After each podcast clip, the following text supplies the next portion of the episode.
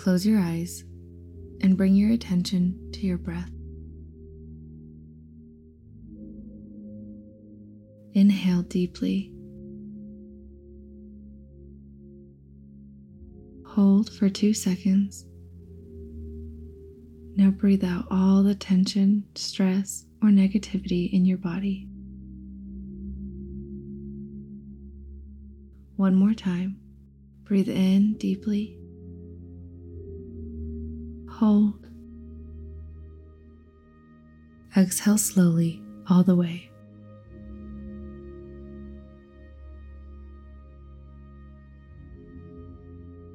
As your breathing returns to normal, gently turn your thoughts and attention toward the last week of Christ's life, celebrated in many Christian traditions as the Holy Week.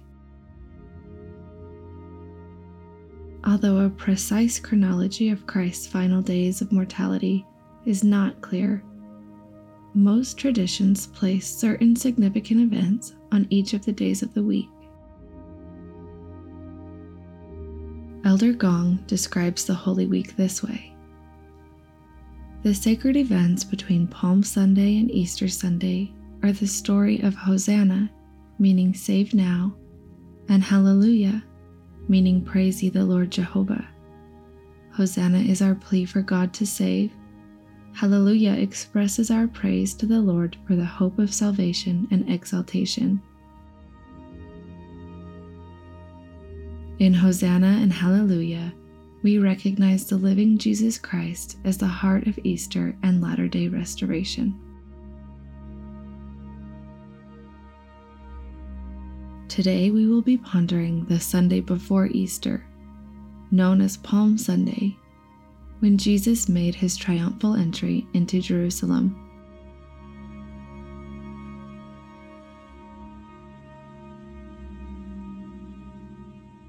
Jesus and his disciples were traveling to Jerusalem to prepare for the Passover. Jesus sent two disciples into a village, directing them to a colt, a young male donkey. He told them to untie it and to say to anyone who tried to stop them that the Lord hath need of him. So they did as Jesus asked, and when they got back, they laid their garments on the colt, set Jesus on it, and started again for Jerusalem.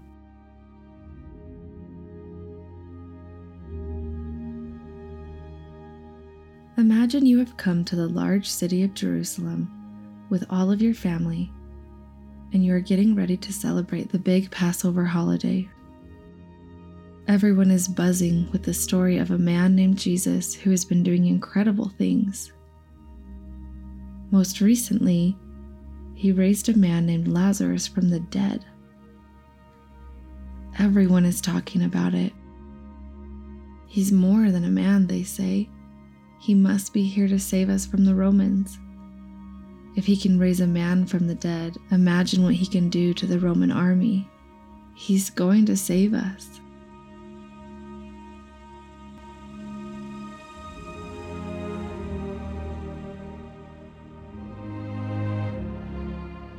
Suddenly, you hear a commotion in the streets. There are shouts of, That's him, and here he comes. People are rushing around.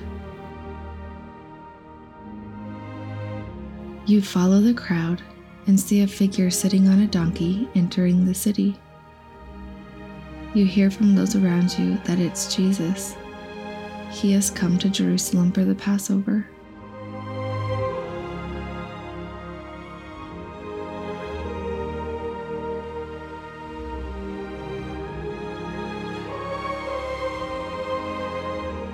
There are people with him. They are praising Jesus and rejoicing loudly. People in the city around you join in, cutting branches from palm trees and grabbing clothing and laying it all down the street for Jesus to ride on, so clouds of dust from the donkey's hooves don't leave dirt on him.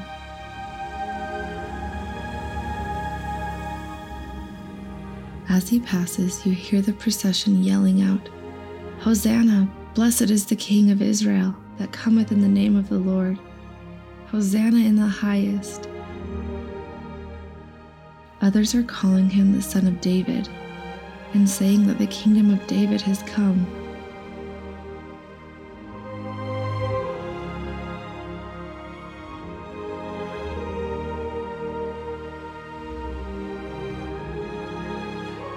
You realize that people are expecting him to deliver the Jews from the Romans. Save us now, they are saying. You watch and wonder as this Jesus, riding on a donkey, passes you in the street.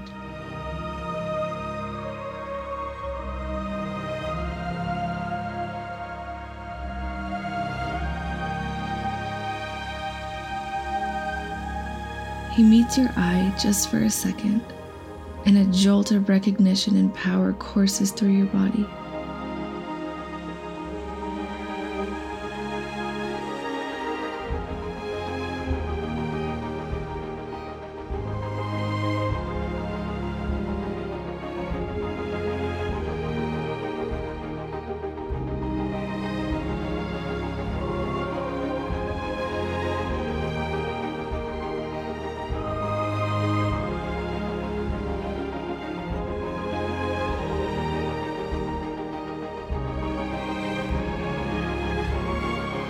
Then another voice cries out.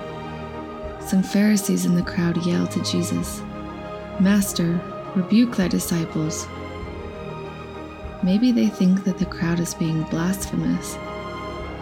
Or maybe they're worried that the Romans will think the Jews are inciting a rebellion. That's clearly what some people are hoping for. You look at Jesus, eager to see how he will respond. He looks around at the crowds of people and slowly turns to the Pharisees and says, I tell you that if these should hold their peace, the stones would immediately cry out.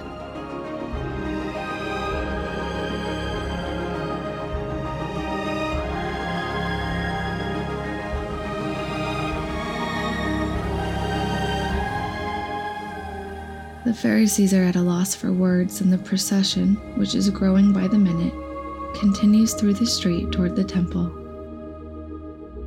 You are left to ponder what just happened.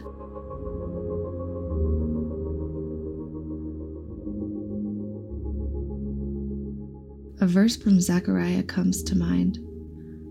Rejoice greatly, O daughter of Zion. Shout, O daughter of Jerusalem. Behold, Thy king cometh unto thee. He is just and having salvation, lowly and riding upon an ass and upon the colt, the foal of an ass. Could this Jesus be that king?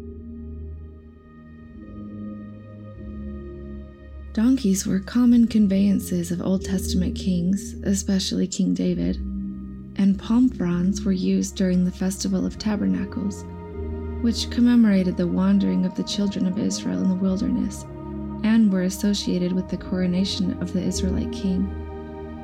Could the crowd possibly believe that Jesus is the king that Zechariah prophesied about and the same being who delivered the Israelites anciently? As you return to your Passover preparations, you ponder the things you have heard about Jesus. He has healed physical ailments, forgiven sins, cast out devils, and even calmed stormy seas, allegedly. People call him all sorts of different names Jesus of Nazareth, Master, Teacher, the Messiah, the Christ, Lord, the Son of God, and the Lamb of God. The last name stops you in your tracks as you realize what day it is the day when your family must choose a lamb for the Passover feast. And the crowd just chose the Lamb of God as their king.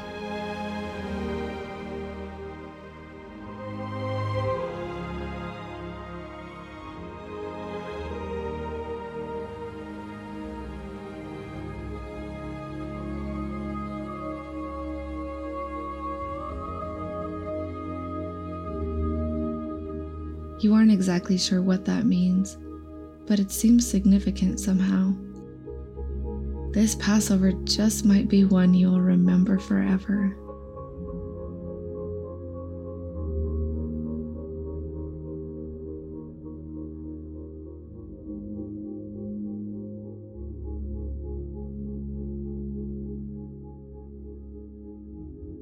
When you are ready, take a final deep breath and slowly turn your awareness back to your body. As you open your eyes and return to your surroundings, take a moment to jot down any thoughts, promptings, or questions that came to mind while you were pondering. Continue to ponder the things that have come to your mind and your heart as you prepare for and celebrate the upcoming Easter holiday.